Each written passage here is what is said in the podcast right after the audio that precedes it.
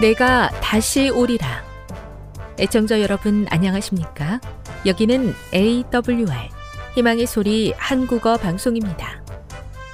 본 방송은 천국 복음을 온 세상에 전파하기 위해 제7일 안식일 예수 재림교회가 설립한 세계 방송망입니다. AWR 희망의 소리는 유럽, 라틴 아메리카, 아프리카, 러시아, 아시아의 방송망을 통해 전 세계에 복음을 전파하고 있습니다.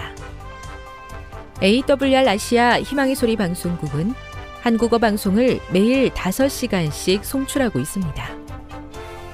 희망의 소리 방송은 인터넷과 스마트폰을 통해서도 언제나 청취하실 수 있습니다. 들으실 수 있는 인터넷 주소는 awr.org입니다. 유튜브로는 AWR 코리아로 검색하시면 됩니다. 이 시간 희망의 소리 한국어 방송과 함께 보람있고 유익한 시간 되시기 바랍니다. 내가 다시 오리라. 여기는 AWR 희망의 소리 한국어 방송입니다. 주파수 안내입니다. 괌에서 송출하는 우리 방송은 한국 표준시로 새벽 1시 30분에 11,955kHz로 새벽 2시 30분에 15,530kHz로 새벽 5시에 9,700kHz로 3회에 걸쳐 송출하고 있습니다.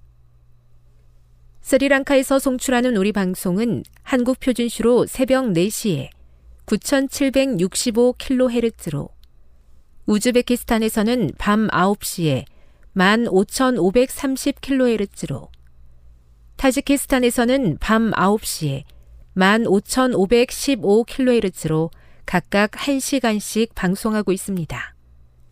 애청자 여러분의 많은 청취 바랍니다.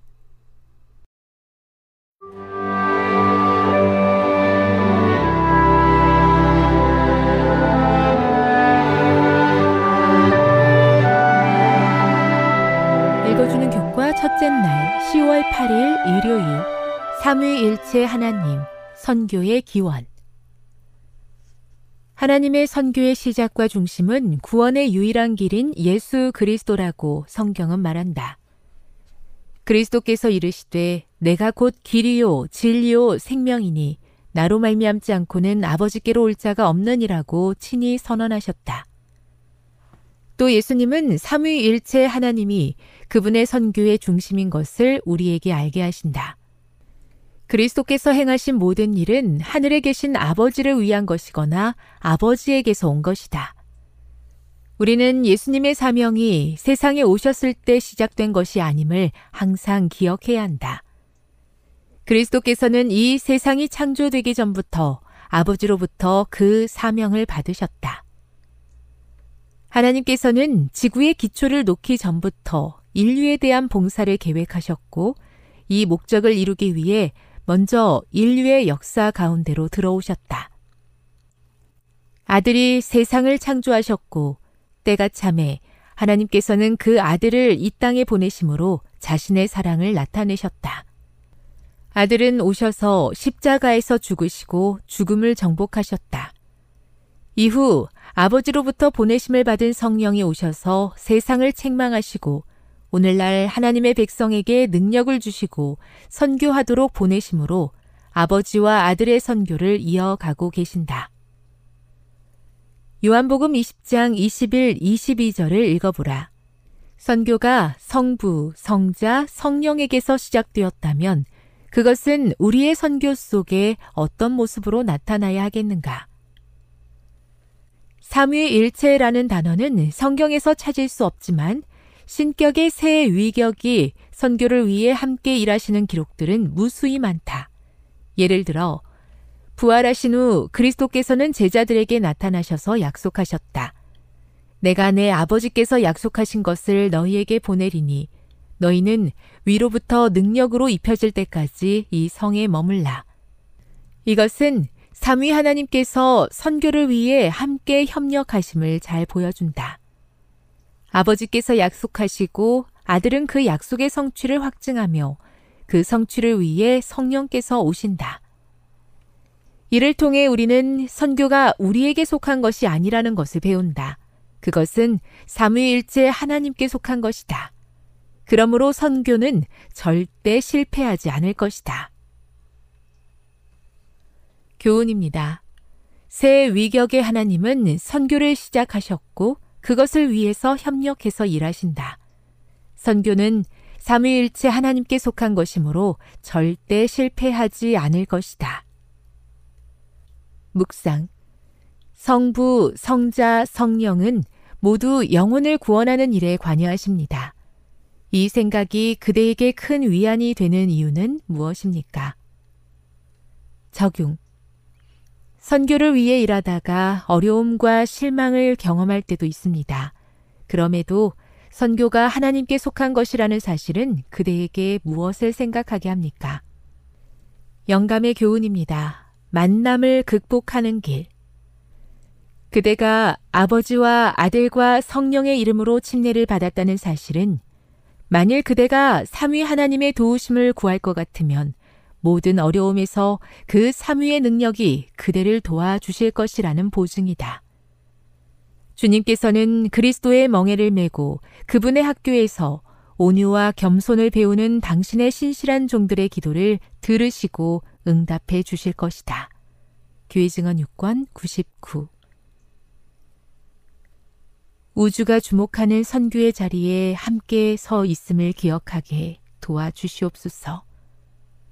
온 하늘이 협력하는 그 일에 부족한 종도 함께 협력하기를 원합니다. 이 일은 하나님의 일이므로 믿고 맡기며 할 수 있는 일에 최선을 다해 봉사하게 하옵소서.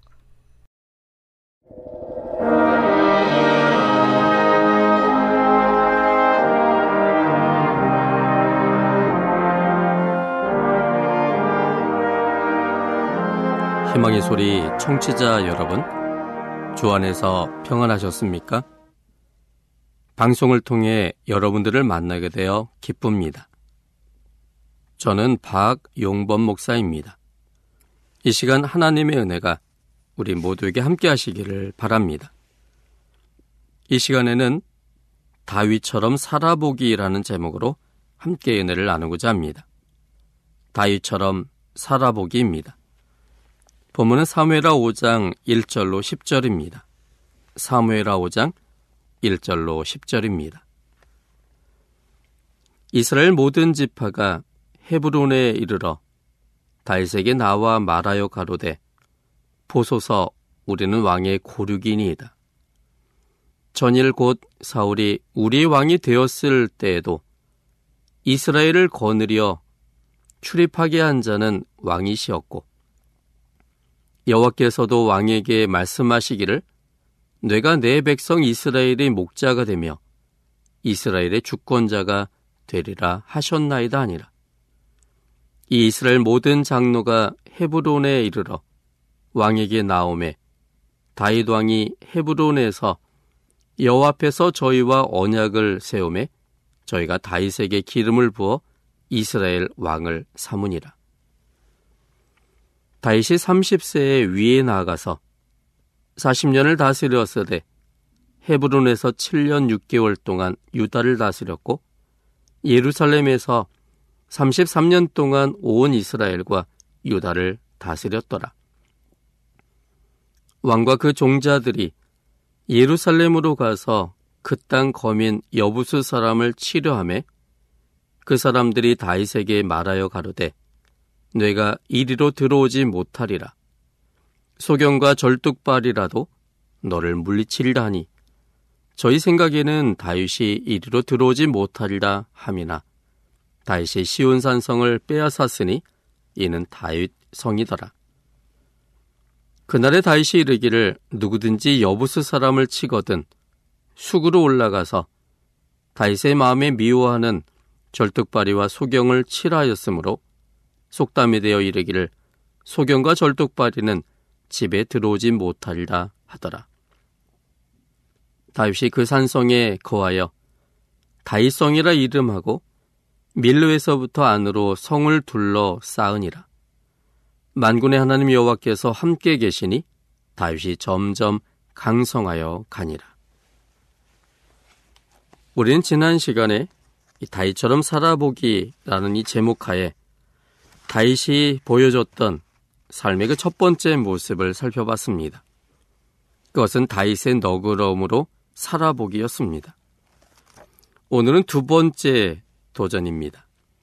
둘째는 다윗의 도전 정신으로 살아보기입니다. 다윗의 도전 정신으로 살아보기입니다. 6절로 7절 말씀입니다. 사무엘하 5장 6절 7절입니다.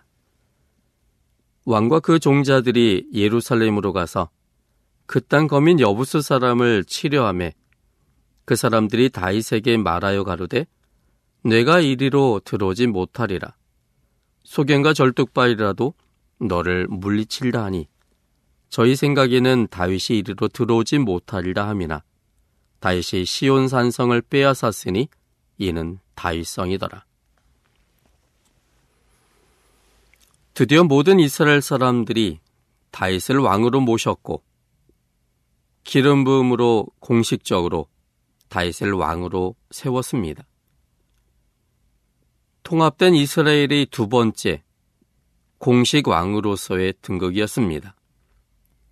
왕이 된 다윗은 수도가 될 예루살렘 정복 계획을 세웠습니다. 당시 예루살렘은 그 땅 거민이었던 여부수 사람들이 살고 있었습니다. 그들은 견고한 산성을 만들어서 난공불락의 요새처럼 여기고 있었습니다. 다윗과 일행들이 예루살렘을 치러 왔을 때 여부스 사람들은 자신감이 충만하여 내가 이리로 들어오지 못하리라. 소경과 장애인들이 너희를 막아도 충분하다라고 말했습니다. 이 말 속에는 그 성이 얼마나 견고했는지를 보여주고 있습니다. 당시의 전쟁에서 산성을 가지고 있는 것은 매우 유리한 전쟁을 할 수 있었습니다. 높은 데서 돌을 던지고 화살을 쏘고 산성을 기어오르면 뜨거운 물도 붙고 창으로 밀어내기 때문에 산성을 갖고 있으면 난공불락의 요새가 됩니다. 반면에 산성을 향해 싸우는 입장에서는 참으로 곤혹스러운 싸움이 됩니다. 기어오르기도 힘들고 위에서 내려붙는 뜨거운 물과 돌들로 인해서 접근조차도 힘이 듭니다. 화살을 쏠 때도 자신을 다 노출할 수밖에 없기 때문에 상당히 위험합니다. 그러나 다윗은 기어이 그 산성을 빼앗아서 다윗성이라고 이름 붙였습니다. 다윗이 그 성을 점령하는 과정을 기록에는 적지 않았지만 결단코 쉽게 점령하지 못했을 것입니다. 8절에 수구라는 단어가 있는 걸로 봐서 배수로를 이용한 작전이었을 것이라 짐작할 수 있습니다. 배수로는 좁고 통로가 정해져 있어서 그곳에 병력을 집중해 놓으면 쉽게 들어갈 수가 없습니다. 그래서 적지 않은 희생이 발생했을 것입니다. 그러나 결론은 마침내 그 산성이 정복되고 말았다는 것이었습니다. 여기서 우리는 다이스의 도전 정신을 생각해 보게 됩니다. 도전할 때의 상황 중 쉬운 상황은 아무것도 없습니다. 쉽지 않기 때문에 도전이란 말을 쓸 수 있습니다. 다윗은 우리가 흔히 왕으로서만 생각하지만 그의 인생은 한마디로 말하면 도전하는 인생이었습니다. 이스라엘의 왕은 그저 승계될 뿐이었습니다. 아버지가 왕이면 그의 아들이 또 그의 아들이 왕이 되는 그러한 승계를 통해 왕이 되는 것이었어요. 그런데 그런 전통이라면 다윗은 왕이 될 수 없었을 것입니다. 오히려 사울의 왕이었던 요나단이 왕이 되어야 마땅한 것이었습니다. 그러나 목동 출신인 다윗이 왕족과는 전혀 상관없었던 그 다윗이 이스라엘의 두 번째 왕이 되었다는 그 사실은 다윗이 얼마만큼 도전하는 정신으로 살아왔는지를 가늠케 합니다. 3회상 17장 32절에 있는 말씀입니다.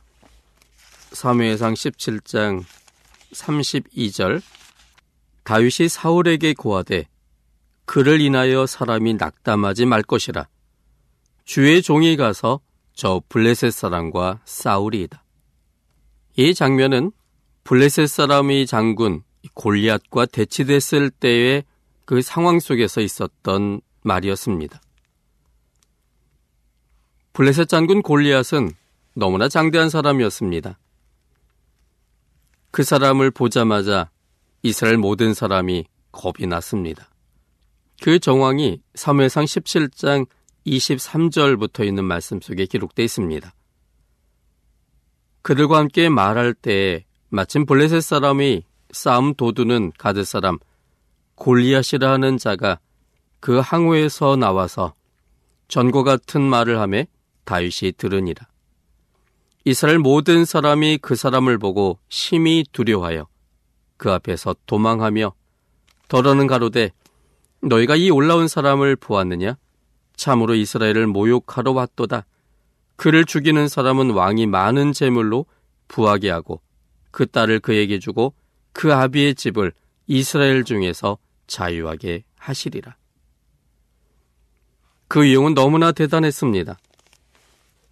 그래서 모든 사람이 기가 죽었습니다. 3회상 17장 4절부터 있는 말씀도 보겠습니다. 블레셋 사람이 지내서 싸움을 도두는 자가 왔는데 그 이름은 골리앗이요 가드 사람이라. 그 신장은 여섯 규빗 한 뼘이요 머리에는 노투구를 썼고 몸에는 어린 갑을 입었으니 그 갑옷의 중수가 놋 오천 세겔이며 그 다리에는 놋 경갑을 쳤고 어깨 사이에는 놋 단창을 메었으니 그 창 자루는 배틀째 같고 창날은 철 600세겔이며 방패든 자는 앞서 행하더라. 그래서 이 사람의 모습을 보았을 때 그 반응이 11절에 있습니다.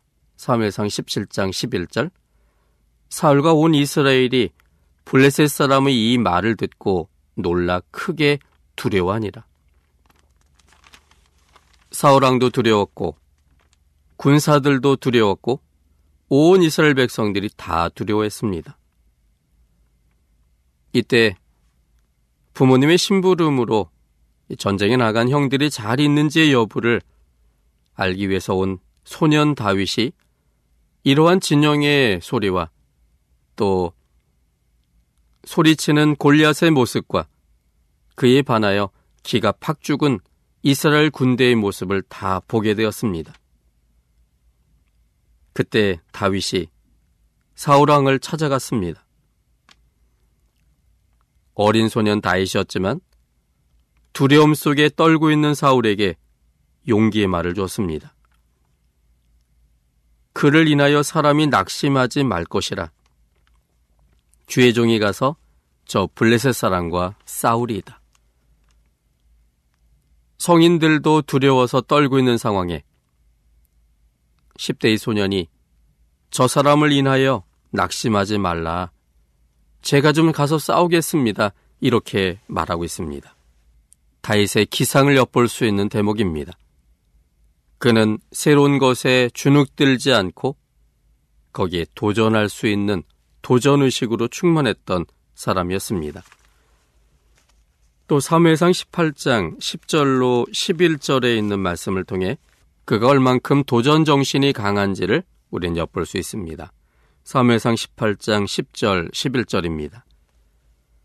그 이튿날 하나님의 부리신 악신이 사울에게 힘있게 내림에 그가 집 가운데서 야류하는 고로 다윗이 평일과 같이 손으로 수금을 타는데 때 사울의 손에 창이 있는지라 그가 스스로 이르기를 내가 다윗을 벽에 박으리라 하고 그 창을 던졌으나 다윗이 그 앞에서 두 번 피하였더라.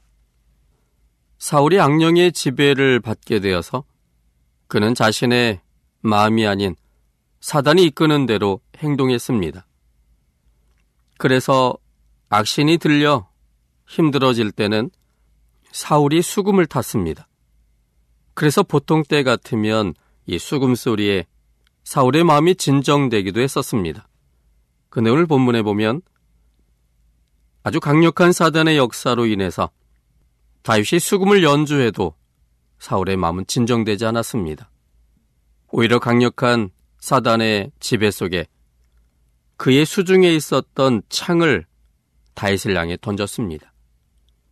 그것은 단순히 위협을 위하여 던진 것이 아니라 다윗을 죽이고자 하여 정통으로 명중시키기 위하여 던진 그런 던짐이었습니다.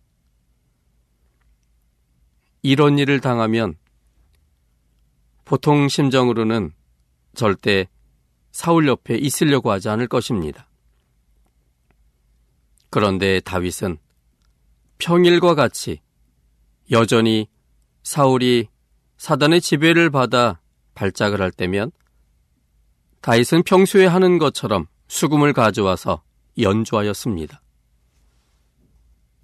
단창이 매우 무섭고 두려운 것이었지만 여전히 사울 곁에서 수금 타는 것을 도전하는 그런 청년이었음을 보여줍니다. 3회상 19장 7절입니다. 3회상 19장 7절 요나단이 다윗을 불러 그 모든 일을 알게 하고 그를 사울에게로 인도하니 그가 사울 앞에 여전히 있으니라. 사울에 의해서 죽을 뻔했던 다윗이었지만 요나단의 부탁으로 인하여 그가 다시 한번 사울 앞에 서기를 선택할 만큼 그는 매우 도전적인 사람이었습니다. 또 3회상 19장 9절로 10절입니다. 사울이 손에 단창을 가지고 그 집에 앉았을 때 여호와의 부리신 악신이 사울에게 접하였으므로 다윗이 손으로 수금을 탈 때 사울이 단창으로 다윗을 벽에 박으려 하였으나 그는 사울의 앞을 피하고 사울의 창은 벽에 박힌지라 다윗이 그 밤에 도피함에 단창의 위협 속에 언제나 있었지만 그러나 물러서지 않는 도전하는 다윗의 모습을 보여줍니다. 이런 다윗의 도전 정신은 어떻게 만들어진 것일까요? 그것은 하나님과의 만남과 하나님 안에서의 경험 때문이었습니다. 3회상 17장 34절부터 있는 말씀입니다. 3회상 17장 34절부터 37절입니다. 다윗이 사울에게 고하되 주의 종이 아비 양을 지킬 때 사자나 곰이 와서 양떼에서 새끼를 움키면 내가 따라가서 그것을 치고 그 입에서 새끼를 건져내었고 그것이 일어나 나를 해하고자 하면 내가 그 수염을 잡고 그것을 쳐 죽였었나이다. 주의 종이 사자와 곰도 쳤은즉 사실은 하나님의 군대를 모욕한 이 할례 없는 블레셋 사람이리까 그가 그 짐승의 하나와 같이 되리이다. 또 가로되 여호와께서 나를 사자의 발톱과 곰의 발톱에서 건져내었은즉 나를 이 블레셋 사람의 손에서도 건져내리이다. 다시 목동으로 있을 때 종종 사자나 곰의 공격이 있었습니다. 그때마다 다윗은 그것을 추적하여 그들의 입에서 새끼를 건져냈고 또 그것을 잡아 쳐 죽인 경험이 있었습니다. 그런데 그 다윗의 경험에 대하여 다윗은 자신의 능력으로 그것을 이해하지 않았고 사실은 여호와 하나님께서 자신을 사자의 발톱과 곰의 발톱에서 건져내셨다라고 그는 확신했습니다. 하나님은 자신을 지켜주시는 자신의 창조주임을 그는 믿고 있었고, 그래서 다윗의 문제는 하나님의 문제이며, 그래서 다윗에게 처한 그 모든 문제 해결책이 바로 하나님께서 있었고 하나님께서 해결해 주셨음을 그는 이런 경험을 통해 확신하고 있었습니다. 또 3회상 17장 45절입니다. 다윗이 블레셋 사람에게 이르되 너는 칼과 창과 단창으로 내게 오거니와 나는 만군의 여호와 이름 곧 내가 모욕하는 이스라엘 군대의 하나님의 이름으로 내게 가노라. 47절 또 여호와의 구원하심이 칼과 창이 있지 아니함을 이 무리로 알게 하리라. 전쟁은 여호와께 속한 것인즉 그가 너희를 우리 손에 붙이시리라. 사람이 아무리 모든 것을 계획한다 할지라도 결국 하나님께서 그 뜻을 이루신다는 사실을 다윗은 경험 속에 알고 있었습니다. 하나님의 구원하심은 사람의 창과 칼보다 훨씬 크다는 사실을 그는 알고 있었습니다. 나를 만드신 창조주 하나님을 만나고 나를 만드신 창조주 하나님께서 내 삶을 책임져 주신다는 확신이 들 때 비전이 생깁니다. 그리고 쉽지 않은 도전들이 만들어집니다. 요엘서 2장 28절에 있는 말씀입니다. 요엘서 2장 28절입니다. 그 후에 내가 내 신을 만민에게 부어주리니 너희 자녀들이 장래일을 말할 것이며 너희 늙은이는 꿈을 꾸며 너희 젊은이는 이상을 볼 것이며 하나님의 신이 우리를 지배하시면 나이의 한계를 극복하게 됩니다. 자녀들이 장래일을 말할 것이며 늙은이는 꿈을 꾸며 젊은이는 이상을 볼 것입니다. 장래일, 꿈, 이상, 이 모든 것들은 미래에 대한 도전거리들입니다. 나이를 초월하여 나이와 상관없이 새로운 도전거리들이 생깁니다. 과거에 머물러 있지 않고 미래를 향해 개척하게 만듭니다. 그러나 하나님을 만나지 못하면 비전에 대해 도전하지 못하고 죄의 본성에 따라 살아감으로 망할 짓만 골라서 하게 됩니다. 잠언 29장 18절 말씀입니다. 잠언 29장 18절입니다. 묵시가 없으면 백성이 방자히 행하거니와 율법을 지키는 자는 복이 있느니라. 율법이 없으면 백성이 방자히 행한다라고 말했습니다. 방자히 행한다는 말은 망할 짓만 골라서 한다는 뜻입니다. 하나님을 알지 못하면 자신에게는 중대한 문제이고 자신의 생각으로는 잘 될 것 같은 일에 도전하지만 결과적으로는 망할 만한 선택이며 망할 만한 도전이었음을 알게 됩니다. 그러한 예는 다니엘 3장에 나오는 느부갓네살이 세운 금신상입니다. 바벨로니아의 느부갓네살이 두라 평지에 금신상을 세운 목적이 무엇이었을까요? 그것은 다니엘서 2장에 나오는 하나님의 계획에 정면으로 도전한 것이었습니다. 하나님은 다니엘서 2장을 통해서 이 세상 역사가 어떻게 진행되며 하나님은 그 계획의 정점에 서 있다는 사실을 바벨론 왕이었던 느부갓네살에게 보여줬습니다. 다니엘서 2장에서 보여준 하나님의 계획 속에는 바벨로니아 다음의 나라가 은 같은 나라가 세워질 거라는 것이었습니다. 결국은 하나님의 나라가 서는 것으로 다니엘서 2장의 예언은 맞춰지게 됩니다. 그런데 다니엘서 2장의 말씀을 통해 그가 깨달은 것은 자신의 생각에 매우 반대되는 것이었습니다. 느부갓네살은 자신이 세운 이 나라가 영원토록 세워지기를 원했습니다. 하나님의 계획 속에는 바벨로니아 다음의 두 번째 나라가 서는 것이었지만 느부갓네살의 마음에는 그것을 인정하고 싶지가 않았습니다. 자신의 생각대로 자신의 나라가 두 번째 나라, 세 번째 나라, 네 번째 나라, 마지막으로 하나님 나라에 의해서 세워지는 것을 원치 않았던 느부갓네살은 그가 원하는 대로 그의 나라를 상징했던 금머리의 모습처럼 머리부터 발끝까지 전체를 금으로 싼 그래서 그 나라가 끝까지 갈 것을 염원한 그 신상을 만들어내기에 이르렀습니다. 그런데 결국은 그의 바람대로 되었을까요? 역사는 그의 생각대로 되지 않았음을 우리에게 가르쳐 줍니다. 이미 다니엘서 5장에서 이제 마지막 바벨로니아의 왕이었던 벨사살 시대 때 그 나라의 마지막 운명이 결정되었음을 다니엘서 5장에서 밝히고 있습니다.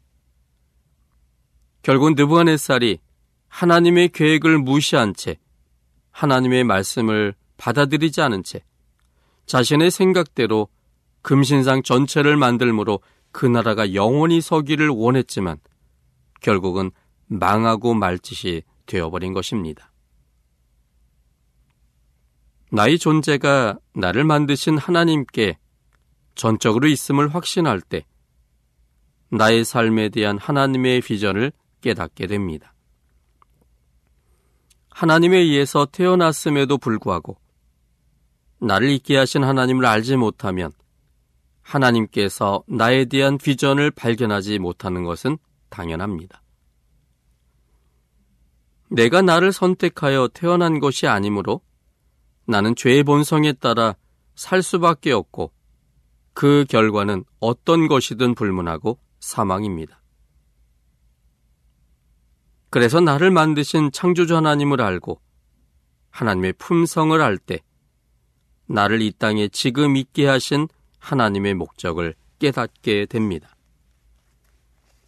빌립보서 2장 13절에 있는 말씀입니다. 빌립보서 2장 13절입니다. 여기에 보면 하나님께서 우리에게 주신 비전을 어떻게 깨닫게 해주시는지 그 비결을 가르쳐 줍니다. 빌립보서 2장 13절입니다. 너희 안에서 행하시는 이는 하나님이시니 자기 기쁘신 뜻을 위하여 너희로 소원을 두고 행하게 하시나니. 우리 마음속에 뭔가 하고 싶은 열망이 생길 때 그것이 생명적인 것이라면 하나님의 기쁘신 뜻이 우리 속에 임한 것입니다. 우리의 열망을 통해 하나님이 그 일을 행할 능력을 주셔서 그 일을 이루어 내심으로 우리를 향한 하나님의 목적이 이루어지게 하십니다. 하나님을 알게 될 때 하나님께서 비전을 주십니다. 이룬 꿈으로 안주하지 마시고 나이와 상관없이 하나님께서 주시는 비전을 발견하시기를 바랍니다. 하나님께서는 아직도 우리를 통해 하나님의 비전을 발견하고 비전을 이루기를 원하십니다. 하나님을 아는 믿음의 크기만큼 미래의 비전을 발견하게 될 것입니다. 우주를 만드시고 우주를 주관하시는 하나님을 알고 믿을 때 우리의 비전의 크기가 우주적인 것이 될 것입니다. 지구를 만드시고 지구를 주관하신 하나님으로 알고 믿을 때 우리의 비전의 크기가 지구적인 것이 될 것입니다. 하나님을 아는 믿음의 크기가 우리의 미래를 결정합니다. 인생을 가장 행복하게 사는 방법 중 하나는 내게 주신 비전대로 사는 것입니다. 남에 의해 상황에 따라 세태에 따라 살아왔다면 이제는 나를 있게 하신 창조자 하나님께서 주시는 비전대로 사는 인생이 되시기를 바랍니다. 하나님께서 주시는 비전은 다양할 것이고 우리의 생각의 크기를 넘어설 것입니다. 과거로 돌아가는 것이 아니라 새로운 미래로 이끌 것입니다. 도전하는 인생은 늙지 않습니다. 내일을 바라보고 미래를 생각하는 인생은 활력 넘치는 인생입니다. 하나님을 알므로 만들어지는 다윗의 도전 정신으로 살아보시기 바랍니다. 시간을 내서 곰곰이 생각해 보셔야 합니다. 하나님께서 이미 내게 주신 재능 안에서 꼼꼼히 기도하면서 생각해 보셔야 합니다. 그것을 구체적으로 표현하여 한 문장으로 만들어야 합니다. 그 비전을 하나님께서 주셨으므로 하나님께서 이루실 것을 믿고 전전하게 되기를 바랍니다. 지금 여러분께서는 AWR 희망의 소리 한국어 방송을 듣고 계십니다.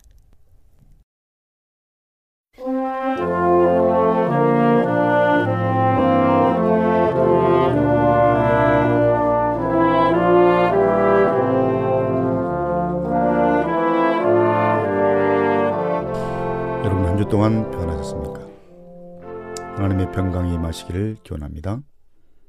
한국연합회 성경연구소장 임봉경 목사입니다. 이 방송을 청취하시는 여러분 모두에게 오늘도 하나님의 기이하신 사랑과 예수님의 은혜와 진리의 성령님의 깊은 감동하심이 함께하시어 여러분을 진리 가운데로 인도해 주시기를 간절히 바랍니다. 예, 오늘 질문은 예수님을 믿는 부모의 어린 자녀들은 부모로 인해 구원을 받게 되는가라는 질문입니다. 예, 다음과 같은 질문을 예, 받게 되었습니다. 아주 이른 시기에 죽은 아기들의 구원에 대한 진술을 엘렌 와이스의 글에서 찾을 수 있는지요? 찾도록 도와주십시오. 가령 어린아이가 3살 혹은 6살이라도 부모의 믿음이 아이들의 믿음을 보호할 것이기 때문에 그들이 구원받을 것이라고 화인 여사가 어디에 썼는지 알려주십시오. 라고 질문해 왔습니다. 예, 우리는 구체적으로 몇 살에 죽은 아이를 말하는지를 지적한 진술은 예, 찾을 수 없습니다. 그가 갓난쟁이 아주 어린 나이 3살인지 4살인지 뭐 이렇게 나이를 구체적으로 지적하지는 않았습니다. 우리가 아는 바대로는 정확한 진술을 엘렌 화이트의 글에서 찾을 수 없다는 말입니다. 그러나 이 문제와 관련하여 기본적인 점들을 언급하는 몇 가지 진술이 있습니다. 한번 살펴보시겠습니다. 먼저 가르뽑은 기별 2권 260쪽입니다. 생명의 시혜자께서 다시 오실 것이다. 헤아릴 수 없는 거룩한 천사들의 무리는 주님께서 오시는 길을 수행할 것이다. 주님께서는 사망의 사슬을 끊고 무덤의 속박을 파하여 사로잡혔던 보배로운 영혼들을 건강하고 불멸의 아름다운 모습으로 무덤 가운데서 나오게 하실 것이다. 갓난아이들이 불멸의 모습으로 땅 속에서 나오게 될 때 저들은 즉시로 나와 어머니의 팔에 안게 될 것이요. 저들은 다시 이별이 없는 죄의 기쁨을 맛볼 것이다. 그러나 많은 어린이들이 그곳에서 어머니를 찾지 못할 것이다. 우리는 어머니의 열광적인 승리 노래를 듣지 못할 것이다. 천사들은 어머니가 없는 갓난 아기들을 받아서 저들을 생명나무가 있는 것으로 데려간다. 라고 말했습니다. 여기에서 알 수 있는 것은 어떤 갓난 아이는 어머니의 팔에 안길 것이지만 에, 어떤 아이들은 어머니를 찾지 못할 수도 있다는 것입니다. 그래서 그런 아이들은 천사들이 받아서 데려갈 것이다. 이렇게 말했습니다. 그러므로 이 준술 자체를 가지고는 부모의 믿음 때문에 어린아이가 하늘에 오는 건 아니라는 것을 암시하고 있습니다. 왜냐하면 어떤 갓난아이는 어머니의 팔에 안겨, 어떤 갓난아이는 어머니의 팔에 안길 수 없다는 것이니까 갓난아이가 부모에 의해서 하늘나라 오고 안 오고 라는 것을 말하지는 않습니다.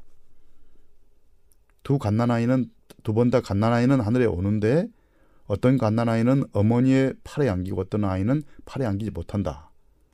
천사들이 받을 것이다. 이 말이죠. 예, 또 세자녀 지도법, 지도법 565쪽, 566쪽입니다.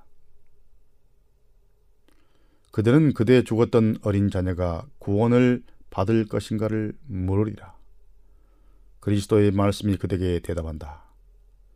어린아이들이 내게 오는 것을 용납하고 금하지 말라.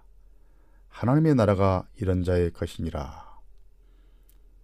그리고 다음에 예언의 말씀의 말씀을 기억하라. 나 여호와가 이같이 말하노라 라마에서 슬퍼하며 통곡하는 소리가 들리니 라헬이 그 자식을 위하여 애곡하는 것이라 나 여호와가 이같이 말하노라.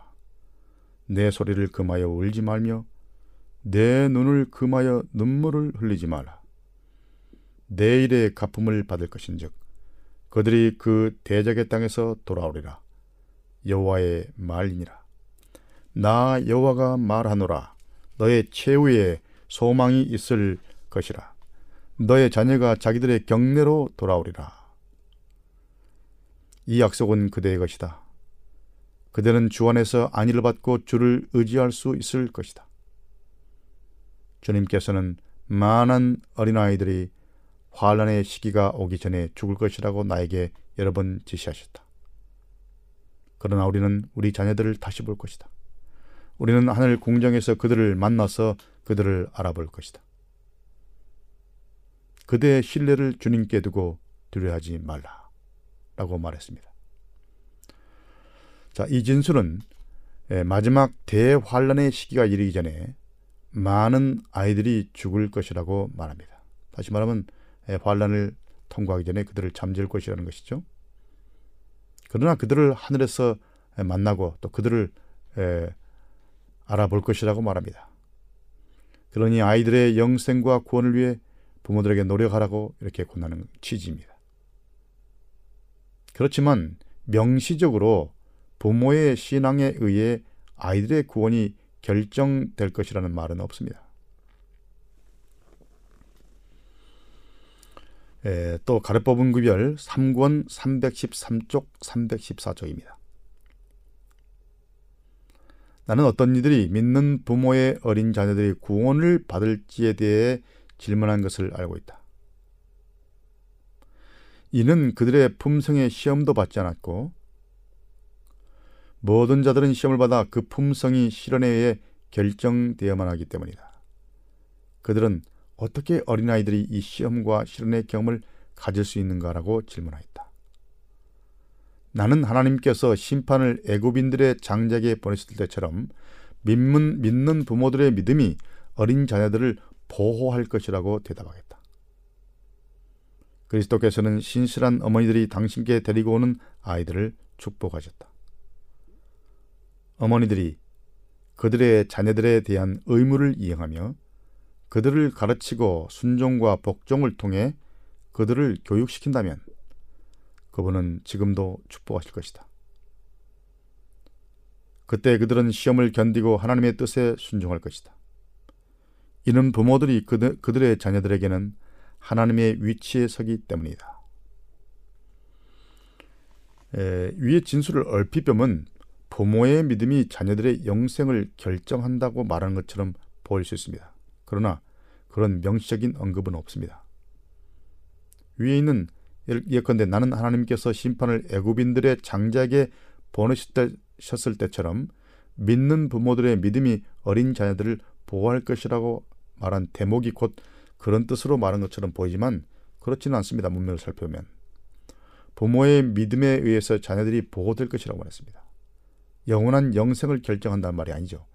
애굽에서 부모들이 장자를 보호하는 것은 그들이 믿음으로 문설주에 하나님이 명령한 대로 문설주에 피를 발랐을 때 장자들이 죽음을 당하지 않았습니다. 부모들이 그것을 거역하면 장자들이 죽었습니다. 그러므로 이것은 부모의 그 행동으로 영원한 영생을 결정하는 것이 아니라 믿음으로 그들을 보호했다는 것입니다. 이 시대에도 부모의 믿음이 자녀들에게 많은 영향을 끼칠 수 있다. 그들의 믿음에 또 그들을 보호하는데 이런 취지인 것입니다. 또 가래법은 기별 3권 315쪽입니다. 부모들의 행동 노선은 그들의 자녀들의 미래 안녕을 결정하고 있다.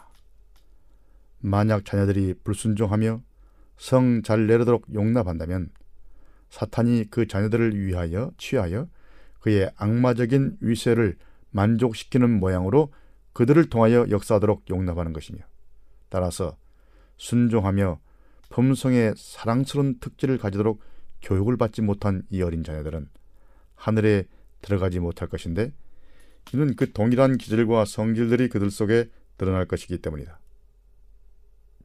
나는 매티슨 형제에게 다음과 같이 말했다. 믿지 않는 부모의 모든 어린 자들이 구원을 받을 것인지 그렇지 않은 것인지를 우리는 말할 수 없습니다. 왜냐하면 이 문제에 대한 하나님의 목적을 그분께서 알려주시지 않았기 때문입니다. 우리는 이 문제를 그분이 놓아주신 그 자리에 놓아두고 그분의 말씀에 명백하게 드러난 주제에 대하여 이야기하는 것이 좋겠습니다. 예, 이 진술은 분명하게 말합니다. 예, 부모의 행동이 자녀들의 미래를 결정할 수 결정하고 있다고요. 그만큼 자녀들의 예, 구원에 부모의 모본이 크게 작용하고 있다는 것을 준 것입니다. 그리고 심지어 예, 불신자의 자들의 자녀들이 구원받을 것인가 하는 문제에 대해서 질문했더니 우리가 아는 바가 없다고 했습니다. 하나님이 그것은 최종적으로 결정할 일이죠. 이렇게 말했죠. 믿지 않는 부모의 모든 자녀들이 구원을 받을 것인지 그렇지 않은지는 우리는 말할 수 없습니다. 왜냐하면 이 문제에 대한 하나님의 목적을 그분께서 우리에게 알려주시지 않았기 때문입니다. 이 문제는 우리는 이 문제를 그분이 놓아두신 그 자리에 놓아두고 그분의 말씀에 명백하게 드러난 주제에 대하여 이야기하는 것이 더 좋겠습니다. 당연하죠. 우리가 모르는 것을 가지고 왈가왈부 할 수 없습니다. 그러니까 그 어린아이들의 최종적 운명을 하나님이 알아서 책임질 것이라는 것입니다. 하나님은 자비로운 분이기 때문에 자비로운 결정을 하실 것입니다. 사실 믿는 부부나 믿지 않은 부모의 자녀들 모두 누가 구원받을 것인지를 최종적으로 결정하는 분은 하나님이신 것입니다. 부모가 결정하는 게 아니에요. 우리는 아이들에게 영생을 위해서 어떻게 살지를 교훈하고 그들을 보호하고 예, 우리가 믿음의 모본을 보여주는 게 중요하죠. 그러나 최종적 결정이 우리가 하는 것이 아닙니다. 부모에 의해서 자녀가 구원이 영생이 결정된다는 것은 성경적 교리에 위배됩니다. 부모의 죄는 죄대로 부모가 스스로 책임을 져야 되고 자식은 자식의 자신의 죄로 책임을 져야 되는 것이 바로 성경의 도덕적 법칙입니다. 그러므로 이런 문제에 대해서 우리가 구체적으로 말할 고난도 계시를 받은 것도 없습니다. 자, 우리가 알 수 있는 것은 여기까지입니다. 자, 그러면 다음 질문을 좀 해보겠습니다. 예수님의 마지막 중보 사역은 신자들의 어린 자녀들을 구원하기 위한 것인가? 라고 어떤, 어떤 분이 질문했습니다. 뭐, 앞에서 한 질문과 좀 연관된 질문이죠. 저는 근래 다음과 같은 인용문에 대해 듣게 됐는데 이것이 확실히 엘렌 와이스의 글이 맞는지요? 이런 인용문입니다. 그리스도께서 그분의 제사장 옷을 벗기 전에 하실 마지막 중보 사역은 자녀들을 위한 부모들의 기도를 제시하는 것이다. 나는 힘센 전사가 파송되는 걸 보았고 수천의 아이들이 수천의 아이들이 자신들의 초기 훈련을 기억할 것이고 은혜의 시기가 끝나기 직전에 데려감을 입을 것이다. 라는 에, 진술이 있습니다. 과연 참으로 엘렌 화이사가, 화인 여사가 이런 진술을 하셨는가? 그리고 이 출처를 밝힐 수 있는가? 라는 질문입니다. 결론적으로 이 진술은 엘렌 화이트의 진술이 아닙니다. 40년 전에 엘렌 화이트 유산관리위원회는 엘렌 화이트의 모든 글들을 찾아볼 수 있는 인덱스 곧 색인 세 권을 만들었습니다. 그런데 제 3권 끝에 있는 부록 C에 보면 출처가 불확실한 인용문들이라는 부분이 있는데 거기에 엘렌 와이스의 글처럼 보이는 인용문이지만 사실은 가짜 인용문들을 거의 실어놨습니다. 바로 거기에 이 진술도 들어 있습니다. 엘렌 화잇 유산관리위원회 자료실에도 엘렌 화잇의 것으로 잘못 여겨지는 진술들이라는 항목이 있는데 여기에도 이 진술이 들어있습니다. 그러니까 이것은 엘렌 화이트의 진술처럼 보이지만 가짜 진술이라는 것입니다. 자, 거기를 보면 이런 설명이 있습니다. 화잇 여사의 것으로 여겨지는 한 진술은 Review and Herald 1890년, 1898년, 1902년의 2년 등과 같은 다양한 출처를 바뀌면서 그리스도의 마지막 중보 사역이 우리에서 떠나 방황하는 청년들을 위해 수행될 것이라는 식으로 말하는데 엘렌 와이스의 어떤 자료에서도 이런 진술을 찾을 수 없다라고 말하고 있습니다. 예, 질문자는 다음과 같은 엘렌 와이스의 참 진술들에 유의해야 합니다. 교회증은 6권 401쪽입니다. 박해의 폭풍이 우리에게 실제로 불어닥칠 때 우리에서 떠나 유래된 많은 자들이 돌아와 그신 목자를 따를 것이다. 더 실물교훈 202조입니다. 그분은 그러한 사람을 하늘 아버지의 집으로 돌이키기 위하여 과마를 끼치고 계신다. 하나님의 사랑에서 나오는 금사슬 같은 은혜와 긍휼은 위기에 처해 있는 모든 영혼의 주위를 둘러싸고 있다. 또 번역되지 않은 In Heavenly Places라는 책의 10페이지입니다. 하늘은 우리에서 떠나 멀리 방황하는 탕자들이 돌아오기를 고대하며 갈망하고 있다. 유리 방황하는 자들 중에 많은 이들이 하나님의 자녀들의 사랑 어린 봉사로 말미암아 돌아올 것이다. 이렇게 말했습니다. 자, 여기에는 비슷한 구절이지만은 이 진술들에는 마지막 중보 사업이 이런 청년들을 위한 것이라고 말하고 있지는 않습니다. 그러므로 가짜 진술처럼 중보 사업이 그런 청년들에게만 제한된 것은 아닙니다. 마지막에 하나님의 이 사업을 통해서 많은 이들이 돌아올 것입니다. 그러나 청년들만을 위한 것은 아닙니다. 그것은 왜곡된 것입니다. 그러므로 이 진술은 예, 엘렌 화이스의 것으로 보이는 가짜 진술에 속한 진술입니다. 자, 그러면 오늘은 여기까지 하겠습니다. 여러분 잘 들어주셔서 감사합니다.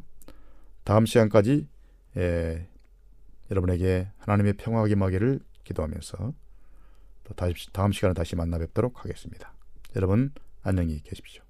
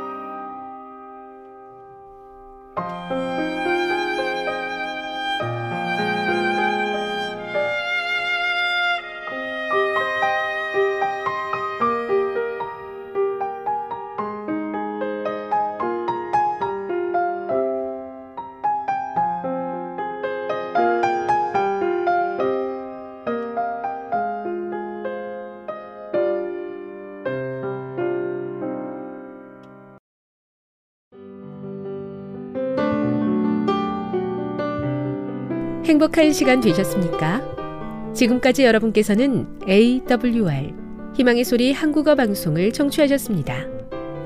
방송을 청취하시고 문의를 원하시는 분은 우편번호 02461 대한민국 서울시 동대문구 이문로 1길 11 희망의 소리 방송부 앞으로 편지나 엽서를 보내주시거나 지역번호 02-3299-5296에서 8번으로 전화 주시기 바랍니다. 지금까지 함께 해주신 애청자 여러분들께 감사드립니다.